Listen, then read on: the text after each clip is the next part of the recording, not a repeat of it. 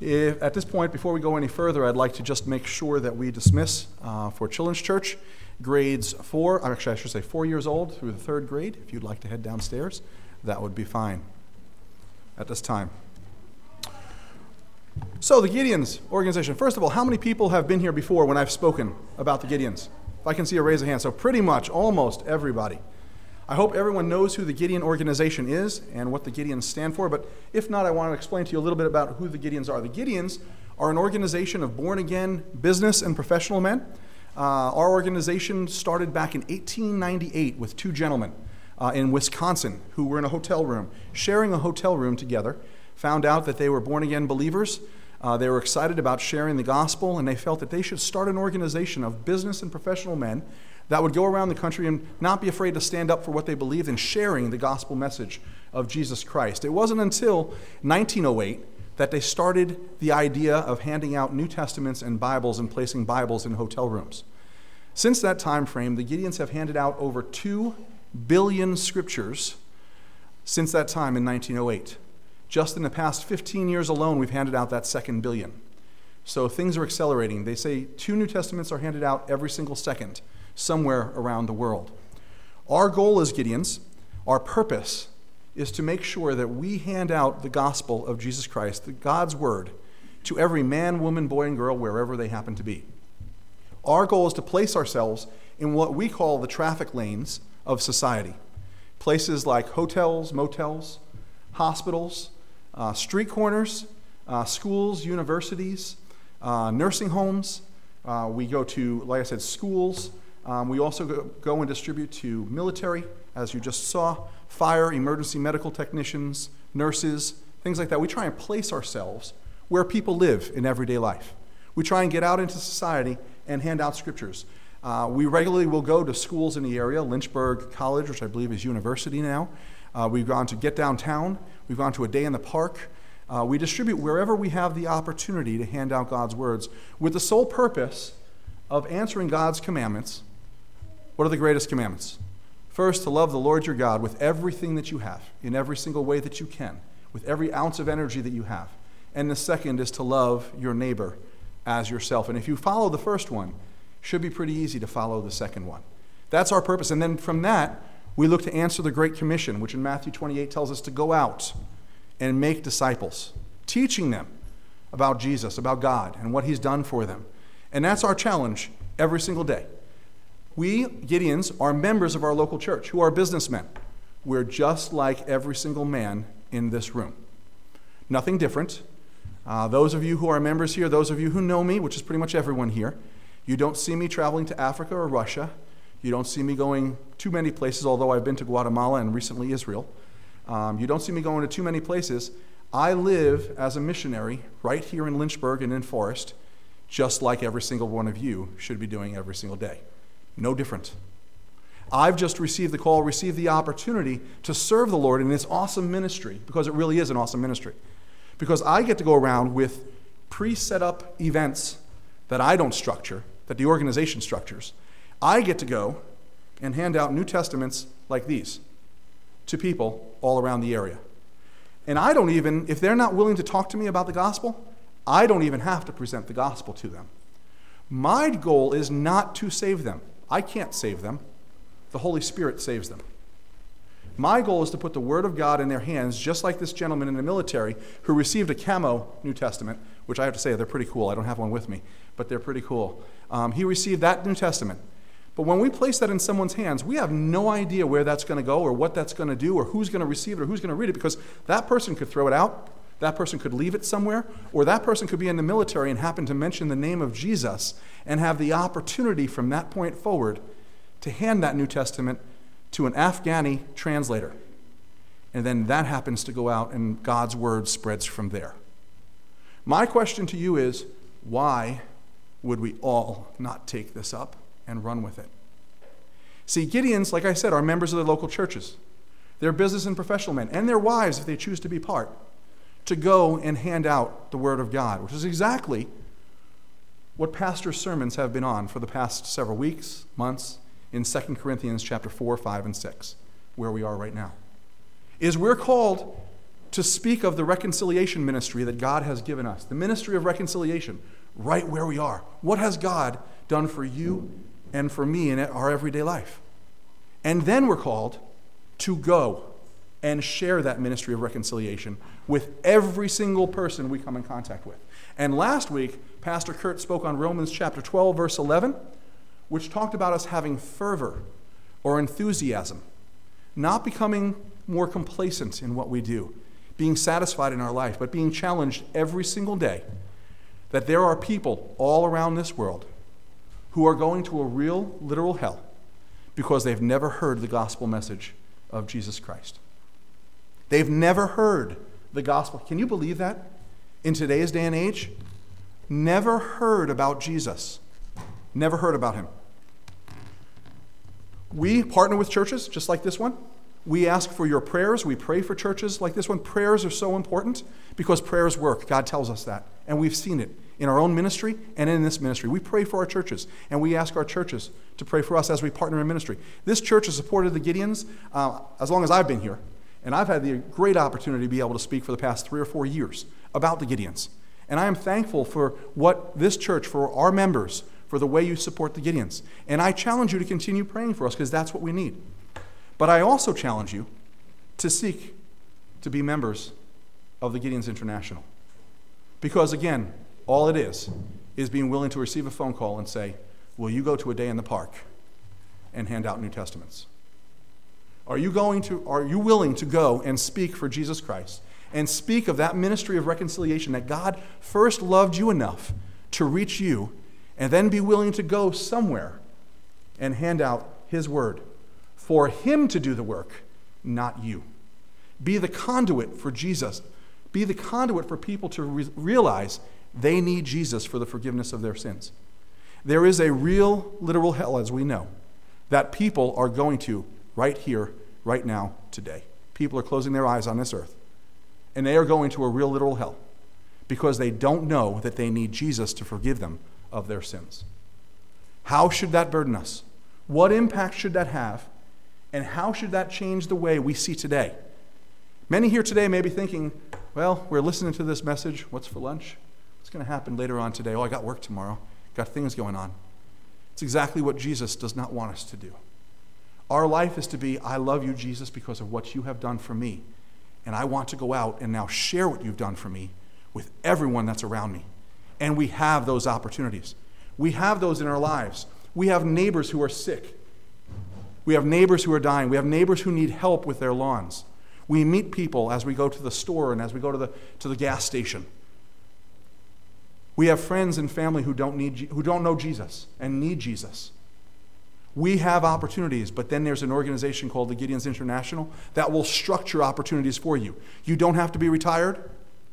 You have to be over the age of 21. You have to be willing to go as a born again Christian with business experience, being a manager, having a college degree, and being willing to go and say, I will speak for Jesus because of what he's done for me, which is what my message is going to be about today after I get through this message about the Gideons International.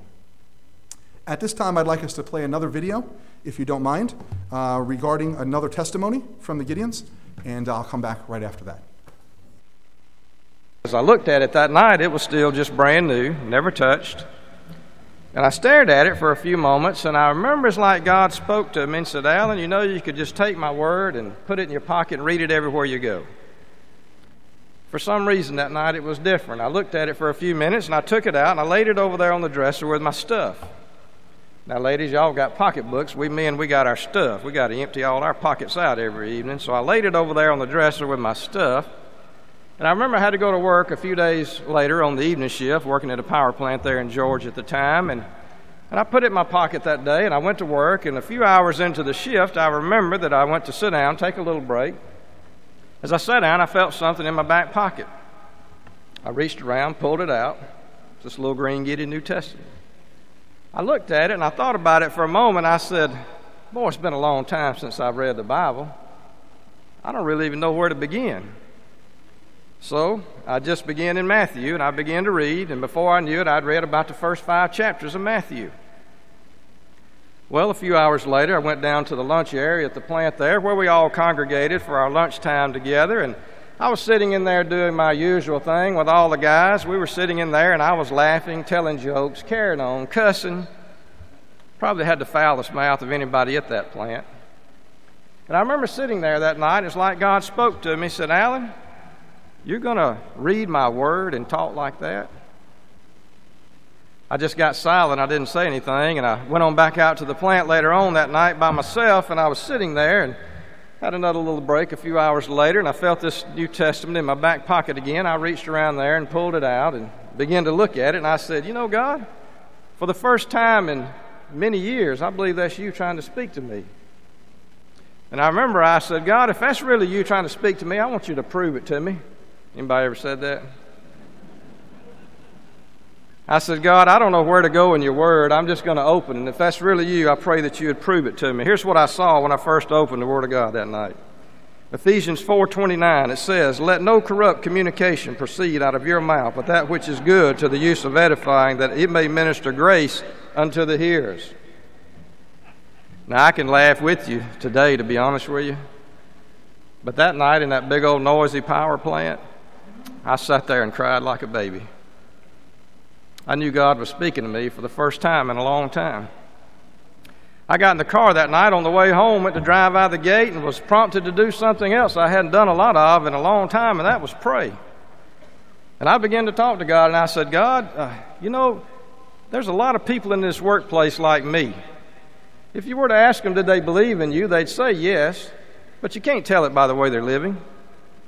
And I said, God, I pray that you'd use me in this workplace to make a difference for you.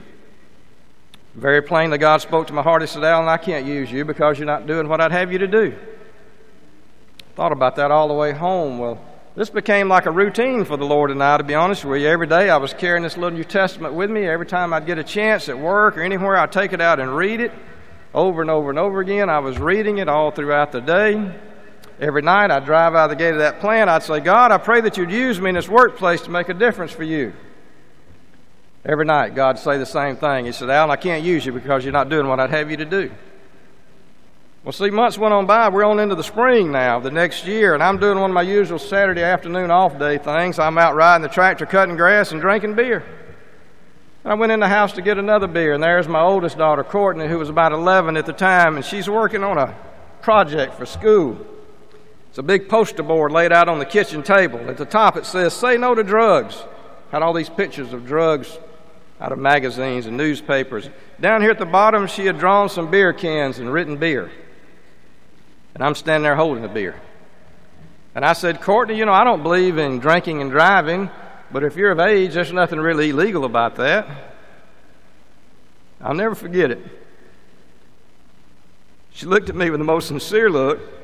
She said, Daddy, you know alcohol is a drug. And boy, I want you to know that crushed me. I walked up the street. I tried to get those words out of my head. I couldn't get away from it. I started drinking beer more. I drank all the beer I had in the house that afternoon. That evening, I drank some wine. It didn't taste good. And by 10 o'clock that night, everybody was gone to bed. I was sitting in my recliner, drinking straight liquor out of a glass, trying to get drunk and drown those words out of my head. But I assure you, the more I drank, the more sober I became. I could not get drunk. And I sat there that night in my recliner and I began to talk to God. And I, I, I, said, God, I feel like I'm just a little kid in a big person's chair here. I feel like I'm in a hole. I said, God, this is not the way I intended my life to turn out. God, my own child thinks I'm on drugs. I said, God, I want to get out of this hole, but I can't do it if you don't help me. Very plainly, God spoke to my heart. He said, Alan, I'm not mad at you. I just want you to repent. I thought about that that Saturday night. I, I got up and I went to bed, and the next morning I got up, my wife and children getting ready to go to church, and I started getting up and getting dressed, and they're looking at me like, well, it ain't Easter and it ain't Christmas. And what's he doing? I went to church that Sunday morning, and I'll tell you the truth, when I walked in there and sat down in that pew, I didn't hear a word the preacher said. Not a word. Because all I could hear was God speaking to my heart. He said, Alan, I want you to come down here on this altar and repent. And boy, I want you to know, I thought of every excuse in the world why I couldn't go down there. I said, God, give me something else to do. I said, Lord, please something. I said, These people in here, they know me. They know my family. If I go down there, they're going to think something's wrong with me. See, little did I know, everybody in there knew what was wrong with me because most of them had been praying for me for years. But I remember when the invitation was given that day, I heard that, and I was on the end of the pew, and I began to walk down the aisle. And I'll never forget it. I walked down the aisle, and I fell on my knees at the church that day on the altar, and I cried out to God, and I said, God, I made it. I'm here. And He spoke to my heart. He said, I know you did, Alan, and I've set you free. I walked over there that day and I took the preacher by the hand. I made sure of my salvation. I walked out of the doors of, of, that church that day like a ton of bricks was lifted off of me. It was like the weight of the world had been lifted off of me. I was just breathing outside the front doors of that church like I had never breathed like that before. I had to go to work that evening on the evening shift. I had to hurry home, so I went home and got dressed and ready to go to work. And I was driving down the highway to work, and I had to turn on this little country store right here on the way to work. And there was a, a little place I stopped at here every day by this store. You see, not only was I addicted to alcohol, I was gambling hundreds of dollars a month on the lottery and everything else you can think of. I stopped in that little store every day and played the lottery. And I remember that day as I drove by that store, the only way I can describe it is like something out of the Twilight Zone. Because as I looked at it, it looked like it was so distant from me. It looked like I hadn't been in there in 20 years. And I said, God, I don't know how you did that, but I thank you for it. And I kept going. I got to work that day. I told everybody, I said, guys, let me tell you something. God's done a miracle in my life today. And they're all like, yeah, Alan, tell us another one. Tell us another one. As They're used to hearing all my old stories. I said, no, it's different today. God's done a miracle. See, that night I got in the car on the way home and I drove out of the gate and was prompted to pray again. And I said, Oh God, I pray that you'd use me in this workplace to make a difference for you. That night, it was just silent. God didn't say anything. I knew I'd done what He wanted me to do. You see, God did use me in that workplace to make a difference for Him because the next few days and weeks, people kept walking up to me at work. They'd say, Alan, what is it about you? You look different, you sound different, you talk different, you act different. I was able to tell them it's all about Jesus and the change He'd made in my life. You see, I had the privilege of leading several of my coworkers to the Lord Jesus just because of the change they saw in me. Praise God, one who is in glory today. Folks, I used to sit around in there in the break room with all those guys, and I'd be looking at lottery tickets spread out all over the table. And I used to tell those guys, I said, Guys, I got news for you. I'm going to hit the jackpot one day. I got news for you. I've hit the jackpot. His name is Jesus.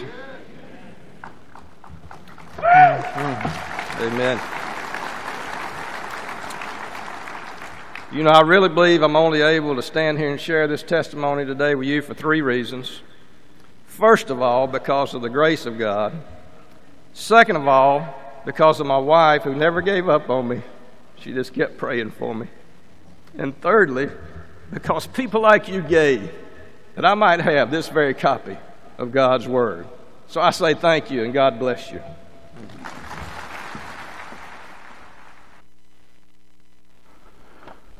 What an awesome testimony that we could see how God has worked in that gentleman's life, in his heart, in his family, all because he reached out to the Word of God and he realized who Jesus needed to be in his life, how he needed God. There was a desperate need. Every single one of us has had a desperate need and will have a desperate need in our life. And we can't go it on our own. And we, if we are a believer, if we are a Christian, we have the answer, the ultimate answer that every single person needs. This man had a desperate need. He was away from Christ, just like any one of us was in the past. And my question is Is there anyone here who doesn't know what it means to ask Jesus for the forgiveness of their sins, does not realize the desperate situation that they are facing because they're living their own life, because they're striving for themselves, they're striving to make it on their own? They have sin in their life, they have a broken relationship with God. And God says we need that relationship to be restored if we're going to face an eternity with Him. Otherwise, the only alternative is hell. And we have the opportunity as believers in Jesus Christ to share that truth, that desperate need, and the hope of what Jesus has done. We aren't left with no hope. We aren't left with, I don't know how this is going to happen. We're left with a hope of who Jesus is and what he did for you and for me on Calvary, something we don't deserve. But because of his awesome love, much of what we were hearing about from the messages that were spoken from Scripture during the singing time, much about the songs, of the love that Jesus has for us that we can be called children of God. We don't have any other answer. But we have the opportunity to share that hope, that ministry of reconciliation that Pastor Kurt has been speaking about for the past several weeks. We have that opportunity, and the question is will we use it? Will we go and speak for Jesus? Will we purchase the New Testaments and send those out? Two billion have gone out. There's an estimated six, six and a half billion people in the world today. Some keep coming in, some are going out. The Word of God needs to go out. And Isaiah 55 11, which is the Gideon verse, says, So will my word be which goes forth from my mouth, it will not return to me empty, without accomplishing what I desire, and without succeeding in the matter for which I sent it. God says in Isaiah, He's going to send His word out, and He has plans, not you and me. We may think we have plans. It's God and the Holy Spirit who has the ultimate plans, has the ultimate responsibility of making Himself real to every single man, woman, boy, and girl through reading Gideon, through reading, reading New Testaments like this, or Bibles such as this. Each one of these Bibles cost $1.25, $1.30. These cost $5. My question to you is what is the worth of one person's soul? We don't know where these New Testaments are going to go. We don't know who's going to pick up one of these Bibles. I can share with you testimony after testimony. I'm not going to do that today because I'm going to actually get into the Word and preach a message. But they say that over 2,200 people will have an opportunity to see one of these hotel Bibles while it's in the drawer in a hotel room before they get replaced.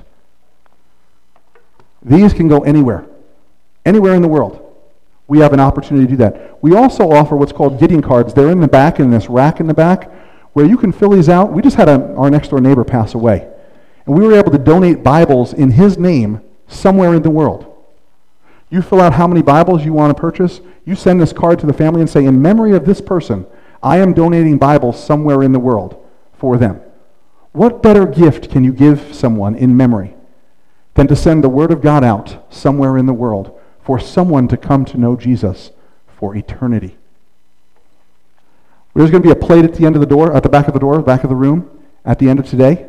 If you feel on your heart, in your heart that Lord's put it on your heart to, to donate towards the Gideons, we ask that you do that. That's the last thing I'm going to say about financial aspects. My main heart here and my main goal here is the Lord's put passages on my heart over the past six months. I had an opportunity to go to Israel back in June. And uh, I'm a member of the seminary here at Liberty. I'm going to school for my Master's of Divinity. God has blessed me with that opportunity. And I had an awesome opportunity to go to Israel uh, this past spring slash summer. And when I went there, it is such an eye opening experience to walk and talk in the land where Jesus and his disciples walked and talked and ministered. And the passages of Scripture that uh, Pastor Kurt is speaking on right now, uh, 2 Corinthians chapter 4, 5, and 6, we're now in chapter 6, and this ministry of reconciliation and what God has called us to do. The message that he's preaching, along with what I took away from Israel, has been resonating with me over and over and over again. I've been praying about what to speak about this morning, and for the past several months, the Lord's put this passage on my heart over and over and over again. And even Pastor's verse, the verse I mentioned to you before, Romans chapter 12, verse 11, which talks about what it means to be redeemed. It says, not lagging behind in diligence, being fervent in spirit, serving the Lord and that fervent means to have enthusiasm, according to the Greek term. We are to be enthusiastic about the opportunities that God has given us each and every single day and what He's done for us. And over the past several months, Kurt's been talking on this ministry and what, what that means to us as Christians, for the believers, once we've accepted Jesus Christ, and what that means for us and how we're supposed to carry that out. What should that look like? What should that mean?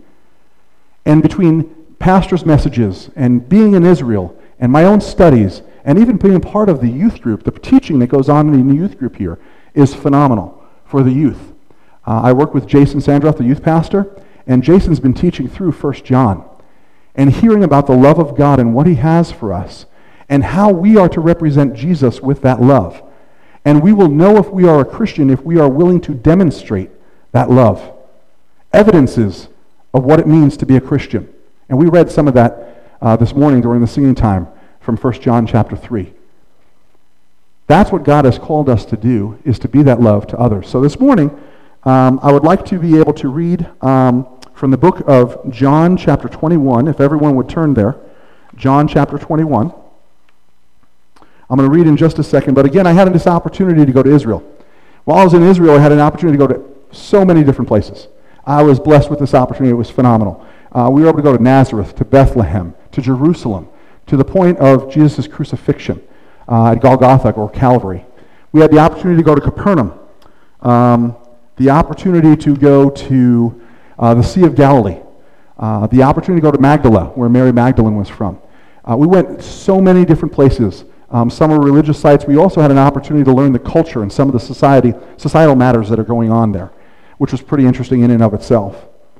But while we were there, or when I came back, people asked me, what was your favorite place to go? When you were there, what, what was the place that really just made the most for you? And you know, you look at the sites and you say, wow, Jerusalem was pretty impressive. Going to see Jerusalem, or the Garden of Gethsemane, or the tomb, or Calvary. See all these different sites. It was amazing what God had, what, what He showed me. But again, you can't go there and come back the same. I've heard this from other people, and I, I didn't really know if that was going to be true. I'm like, okay, well, we'll go and see what it's like.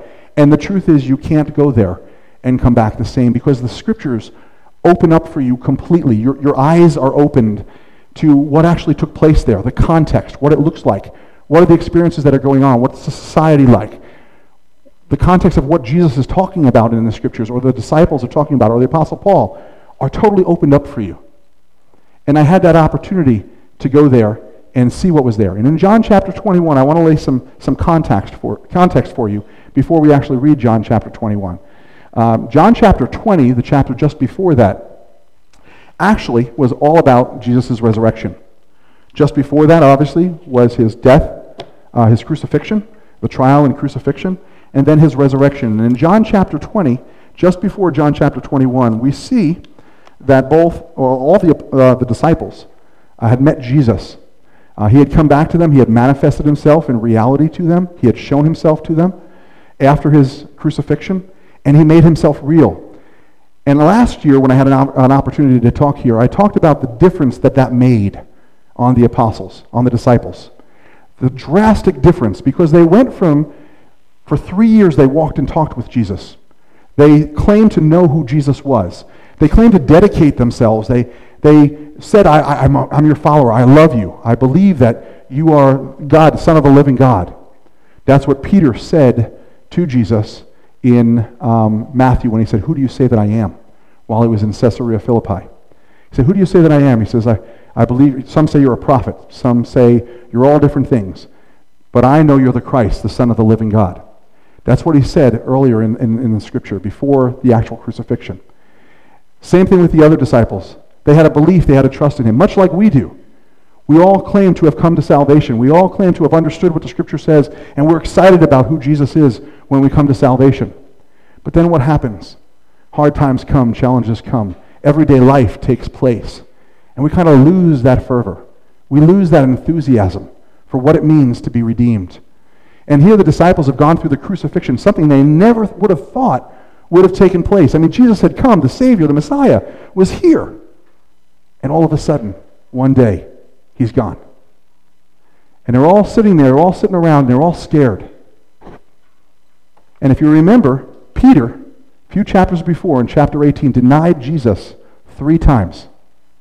After he promised him, I will go to the point of death for you. And Jesus said, Really, Peter? You'll go to the point of death? What do we say in our hearts right now? If Jesus was to stand in this room today, what would we say to Jesus when he says, Are you willing to die for me? What would be your answer? I challenge myself. What would be my answer if he was to say, Are you willing to die for me? And Peter said, I will die for you. And Jesus said, Really, Peter? Tonight, before the rooster crows, which was early in the morning, you will deny me three times. And that's what took place. Peter denied him, and here Jesus is. He comes back to life. And he appears to the disciples. And they're all amazed. They're all excited. He, Jesus is back, except for Thomas. What happened with Thomas? In John chapter 20, Thomas says, I will not believe, because he was not there when Jesus first appeared. He says, I will not believe unless I can put my hand in the nail prints. Unless I can put my hand in his side where the spear went in, I will not believe. But what happened in that instant? Last year I spoke on this. In John chapter 20, I believe it's verse 28, um, Jesus appears. And the words out of Thomas's mouth are, My Lord and my God. What he means by my Lord and my God, he's giving authority, he's giving sole ownership to Jesus, saying, I now see, I now believe, I have experienced Jesus in my life, the resurrection. And I want to change. I want to follow you with all that I have. And all the apostles did this, all the disciples did this. And it changed them eternally. Meeting the resurrected Savior, Savior changed them eternally. Because why? How do we know that? We know that because they were all willing to go to the point of death. All the different apostles were martyred except for John. Every single one of them was martyred in some way, shape, or form. Willing to die for the cause of Jesus Christ. If Jesus wasn't who he said he would, was, why would they be willing to do that? So here we are in John chapter 21. The resurrection has taken place. And I can set the groundwork. Jesus has told them to go to Galilee. Jesus actually didn't tell them. The angels told Mary Magdalene, told Mary, mother of James. James was Jesus' brother, so Mary, Jesus' mother, and some others were at the tomb. And the angel says to them, Go, go and wait ahead of me in Galilee. And that's where the disciples are now. They're going ahead to Galilee. Before I go there, I'd like to ask if uh, we could bring up on the screen the presentation, please.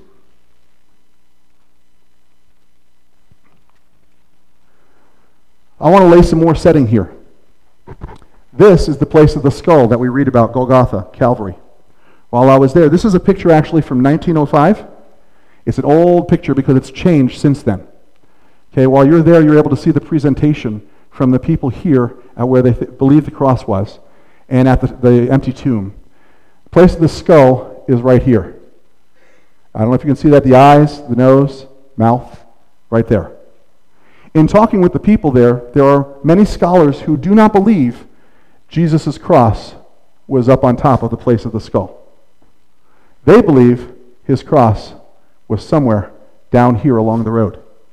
Reason why is because the Romans considered crucifixion not just from the point of brutality, but shame. The criminals that were meant to be hung on the cross, the reason why Jesus the Almighty God, the Son of the living God, should not have been hung on the cross is because he was not a criminal. He was not even just a good person. He only did good. But he was willing to go and be hung on a cross on eye level, where people who were walking along with camels could spit on him, slap him, call him all manners of names. And he stood there on the cross. And I remember Pastor Kurt talking about this weeks ago. It wasn't just the physical, it wasn't just the brutal slaying, it wasn't the blood and the bleeding and the suffering and the gasping for breath. That wasn't just the horrible part about his crucifixion. It was that he bore all of my shame. But he didn't just bear all of my shame, he bore everyone's shame that's out here. And every man, woman, boy, or girl that ever lived.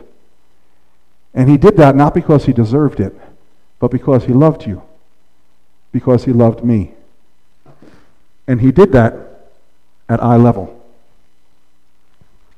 Today, if you look, they've built a bus terminal where Jesus would have been crucified. It's all around this area here. The rock has disintegrated. This is the places where the eye sockets were, where the nose were. The reason they think this is the place is because they didn't have street signs back then. They didn't have, you know, uh, Forest Avenue. They didn't have Greenview Drive. They had the place of the skull. And there aren't very many places that have the look of the skull. And about 200 yards to the left over here is where the empty tomb is, where they believe that is the empty tomb. And it's amazing to see. Peter and his disciples experienced this. They experienced their own shame, and they knew that Jesus bore all that shame for them. And I'm laying the foundation for John chapter 21 because now Jesus is back alive and they're realizing they sinned against him, they turned against him, they denied him, they denied his very being. And yet he hung there in shame, the perfect Son of God, and he hung there in shame. This is called the primacy of Peter. There's a Catholic church right over here. Along these shores is where John chapter 21 took place. It's very impressive to stand there, to know that Jesus was there with the disciples, to know that I was standing right in that place, and I can see what Jesus, really what John was writing about, what he was talking about. And the disciples feeling that shame, that guilt of having turned Jesus, or I don't say turned him in, but not stand up for him. And he died for them. And now we're going to go into John chapter 21. So let's read John chapter 21 together. Hope everyone is there. Okay, it says, after these things, that's why I set the context of the message. After these things, after the resurrection took place, Jesus manifested himself again to the disciples at the Sea of Tiberias.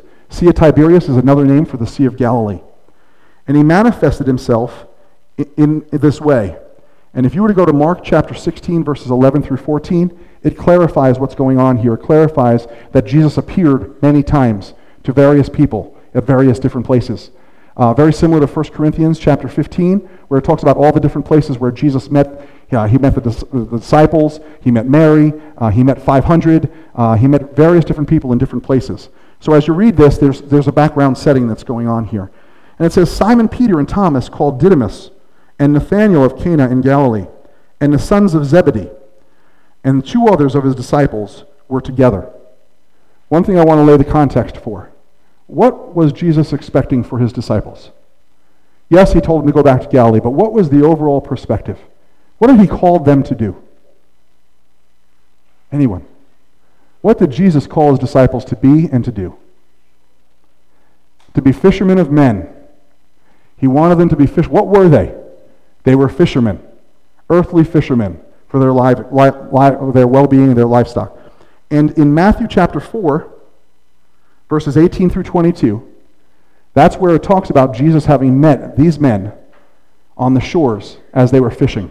And he said to them, Come after me, and I will make you fishers of men. And they were to be fishers of men, but after the resurrection, what did they go back to doing?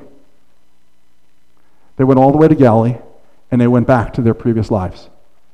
I ask you a question. We, we've all been saved. We talk about the salvation of Jesus and us experiencing the salvation of Jesus. Do we do what God calls us to do? And I'm talking to myself here too. And maybe, you know, there's people here that we serve all day long. We serve, this church is a wonderful church for serving and for loving others and for, call, and for reaching out and carrying out the gospel message, this ministry of reconciliation. I don't want to make it sound like we don't. But I can tell you in my own life, I have not always lived this way. I have not always been willing to go out and be what God wanted me to be. And here's Jesus. He's setting up the presentation. He's setting up to meet them in Galilee, and they've gone back to fishing. So it says, uh, um, it says, and sons of Zebedee and two others of his disciples were together. And so we know who the sons of Zebedee are. They're James and John, according to the passages here. Uh, the ones I said, Matthew 4, 18 through 22. Simon Peter said to them, I am going fishing. They said to him, We will also come with you. They went out and got into the boat, and that night they caught nothing. Here they are going back to the old life. And they're going to strive on their own, and they're going to try and do what's necessary. They're going to work their day, they're going to work their night, and they're going to do everything they know what they need to do. Going back to, with disobedience, not following what God had planned going back and being willing to do what they wanted to do in their own control. And it says, But when the day was now, was now breaking, Jesus stood on the beach, yet the disciples did not know that it was Jesus. Seems similar to what took place on the Emmaus Road in Luke chapter 24, verse 22, where there were two men walking and Jesus walked among them, and they, their ears were burning, their ears were itching, but they didn't recognize that it was Jesus. Now, I don't know if they didn't recognize Jesus. It doesn't really say because Jesus didn't make himself real to them or because they were off in the boat. But it seems awfully similar. So Jesus said to them, Children, Do, not, do you not have any fish? Or, I'm sorry, children, you do not have any fish, do you? They answered him, No. So here he is yelling from the shore. They've been fishing all night. They're trying to take care of their own needs, their own wants. They've been fishing all night long, going back. They know that, you know, this is what they, or they think this is what they need to do. And here's this gentleman on the shore saying to them, Hey, gentlemen, you've been fishing all night. Doesn't look like you caught anything, did you? And they're saying, No. Now, the New Jersey in me, because that's where I'm from, the New Jersey in me, and thinking of what other people in New Jersey would say would be like, Are you talking to me? I'm out there in the boat, and I've been working all night long, and you're asking me if I caught fish. You see, I, don't, I didn't catch any fish. But he's making a point here. He, tell, he asked them, did you, did you catch any fish? And it says, um, let's see, where was I? But when the day was now breaking, Jesus stood at the beach. Yet the disciples did not know that it was Jesus. So Jesus said to them, Children, you do, do you not have any fish? Do you? They answered him, No. And he said to them, Cast the net on the right hand side of the boat and you will find a catch. So they cast, and when they were not able to, to haul it in because of the great number of fish, very similar to Luke chapter 5, verses 1 through 11, which is where Jesus, when he was trying to minister to the people, got in the boat and they cast off. And they were trying to fish and they weren't able to bring in the haul of fish. But God, in his omniscience, knew where the fish were. It was in his control, not ours. Very symbolic to our own lives, how we try and steer ourselves how we try and be in control, how we try and take ownership for what we think we need to do, when what we really need to do is rest in the Master and what He has for us. I'd like to point out how they lost sight of their original call, of what God had called them to do. It's the first point I'd like to make. That they lost sight of that original call of who God wanted them to be and what He wanted them to do. And they were trying to do this in their own stance. Kurt's been talking about this ministry of reconciliation. Do we submit to Christ on a daily basis and seek His wisdom, His guidance, His plan for ministry? Whether it's the Gideon ministry or anything else that we try and carry out. Are we seeking Him?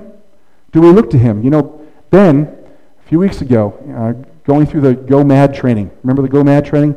Go make a difference. Mad, make a difference. He was asking and challenging us how many of us pray daily for the souls of the lost? What does that look like? I think of Jesus in the Garden of Gethsemane about to go to the cross, and he asked his disciples to just pray with him for one hour. And Ben posed the question to the entire Sunday school. He asked the question is, he asked the question of how often do we pray and for how long are we praying for the lost? How do we spend our time? How many pray at least 15 minutes a day for the lost? Not too many hands went up. We pray more time for people to stay out of heaven than we pray for people to get into heaven, I think, on a regular basis. And there's nothing wrong with praying for people who are sick and in need. There's nothing wrong with it. That's not what I'm trying to say. What I'm trying to say is how much time do we pray for the lost? Where is the enthusiasm, the fervor for this ministry of reconciliation? I stood on the shores of the Sea of Galilee, and I stood there, and my professor, Dr. Leo Purser, was preaching this same type of a sermon. And he's saying, We're seminarians, and we're looking to go and serve the Lord in various ministries. Have we lost sight of our original call, and where do we live our lives? How do we represent this to our children, to our youth, to our husbands, our wives? Many people are living for today, for the enjoyment of today, the enjoyment of tomorrow, what tomorrow has to bring us. And you know, my next door neighbor just passed away. He was a believer, so we know where he is. He's home in heaven. But in the book of James, it talks about our life being but a vapor. Just a very short period of time. When you're young, you don't realize it. Because uh, when you're young like me, no. When you're young, you don't realize it because you think you have the whole world in front of you. You have years to go. When you get older, like myself, you realize there may not be that much time left. And I think of the phrase, how does it go? Only one life will soon be past. Only what's done for Christ will last. And I think of what Kurt's been teaching about the Bema Seat judgment and wood, hay, and stubble compared to the golds and the gems and the silver that's going to be put in the fire at the Bema Seat judgment. And it's going to be measured and burn to see where do we stand with rewards when we get to heaven. It's not a matter of salvation. But when I get to heaven, I want to be able to hear Jesus say, Well done, my good and faithful servant. Enter into your rest. My question is do we, as Christians, many times lose sight of the call that Jesus has on our lives, on what he's asked us to do? Doesn't mean we have to go to Ethiopia or Central America. It means, are we living the life that Jesus would want us to live right here in Lynchburg, in Forest, Altavista, Amherst, wherever we are? Or are we living it for ourselves? It should be a challenge for each and every single one of us. Therefore, the disciple whom Jesus loved said to Peter, It is the Lord. So when Simon Peter heard that it was the Lord, he put his outer garment on, for he was stripped for work, and threw himself into the sea, started running for Jesus. But the other disciples came in a little boat, for they were not far from the land, but about 100 yards away, dragging the net full of fish. So when they got out on the land, they saw a charcoal fire already laid, and fish placed on it, and bread. Jesus knows they've gone back to their old ways. Jesus came, he knew, and he loved them. And he went to the banks of the river, of the, of the sea, Sea of Galilee, which is not very large. Looks more like a lake, but it's, it's pretty large. He went back there and he lit a fire, and he sat there and waited for them to come in to make them breakfast breakfast of fish. I think of the love, the meekness, the humility. I think of Jesus waiting for us to give up of ourselves and say, hmm, maybe it's not about me. Maybe it's about you. I think of the love that Jesus gives to us, each and every single one of us, the love we don't deserve, the sacrifice he gave to us even as believers, that he wants to see the good for us. Jesus said to them, Bring some of the fish which you have now caught. Simon Peter went up and drew the net uh, to land, full of large fish, 153. And although there were so many, the net was not torn. Should have torn the net, but God didn't have that for them. God prepares. How many times does God, you think, take care of you and me every single day when we're not asking for it? When we're not looking for it? Do you think He's watching out for you and for me? The blessings that He provides, the love that He shows, the amazing compassion. And yes, bad things happen. Kurt's talking about those bad things right now as we go through the, the, the stresses and the things in life that pull us away um, in, in 2 Corinthians chapter 6. I'm not trying to talk about that, but I'm saying, do you see God's hand in your life? Where He holds you, where He wants you to go. And He's asking you, He's asking me to distribute that message of reconciliation to everyone that we come in contact with. Goes on to say, Jesus said to them, Come and have breakfast. None of the disciples uh, ventured to question him, Who are you? knowing that it was the Lord. Jesus came and took the bread and gave it to them, and the fish likewise. this is how the third time this is now the third time that Jesus was manifested to the disciples after he was raised from the dead. Here's the next important part. So when they had finished breakfast, Jesus said to Simon Peter, Simon, son of John, do you love me? This is going back to the previous context of where the disciples were, what was taking place, what had taken place before the resurrection. Simon, son of John, do you love me? I wonder, does Jesus say that to us on a regular basis? Do you love me? What does Simon Peter say? Um, he says, Me? Uh, he says, Do you love me more than these? He said to you, he said to him, Yes, Lord, you know that I love you. What is he saying when he says, Do you love me more than these? What's the context we're talking about? We're talking about life situations, going back to your own ways of living. Do you love me more than the control that you want? More than the, the things that you want? Do you love me more than that? Or are you willing to go back to your old ways. Do you love me more than these? He said, Yes, you know that I love you. He said, Tend my lambs. He said to him, and again a second time, Simon, son of John, do you love me? He said to him, Yes, Lord, you know that I love you.